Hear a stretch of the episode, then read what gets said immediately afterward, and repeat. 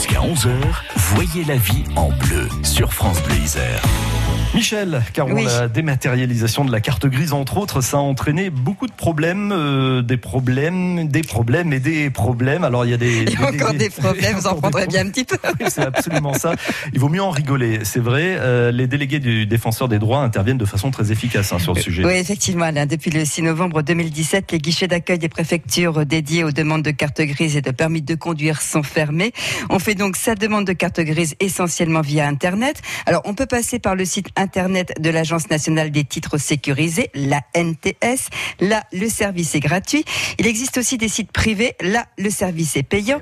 Dans les deux cas, les démarches sur Internet ont parfois du mal à aboutir, même si ça va, semble-t-il, un petit peu mieux.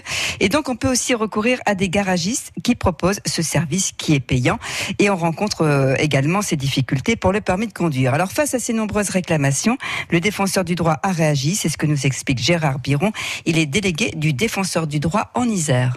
Quand ça a été mis en place, on a été submergé de demandes pour les cartes grises et pour les permis de conduire, même si pour les cartes grises c'était bien plus compliqué encore. Et le défenseur des droits s'est saisi de ça, est, est intervenu auprès des ministères, enfin du ministère de l'Intérieur en particulier, et donc a été mis en place une adresse mail spécifique pour les délégués du défenseur des droits, à laquelle on peut s'adresser quand on nous sollicite pour essayer de résoudre le problème. Et ça marche bien. Donc quelqu'un vient nous voir, il n'arrive pas à aboutir pour faire faire sa carte grise, il est perdu sur les sites, enfin bon, ça arrive à tout le monde.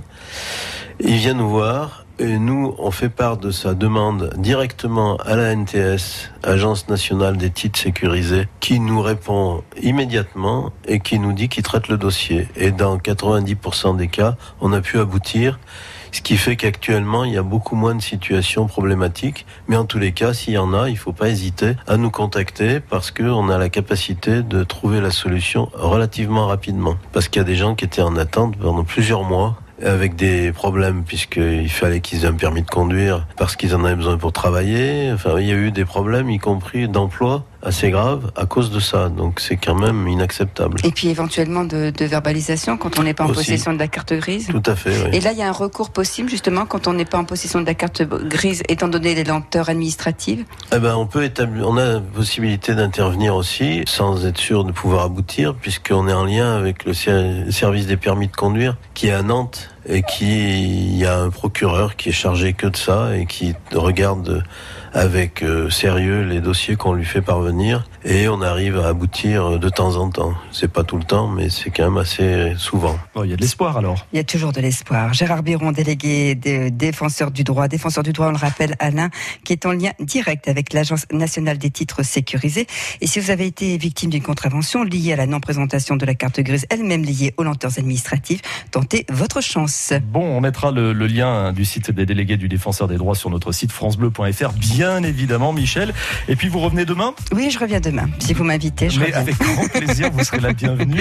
On s'intéressera à quel cas de figure demain. Eh bien, on va parler des assurances lorsqu'on on loue pour les vacances. Bon, et ben à Voilà. demain, À demain. parce que les vacances, on y pense. Oh, mais bien sûr. Mais sérieusement, allez à demain, Michel. À demain. Bonne journée.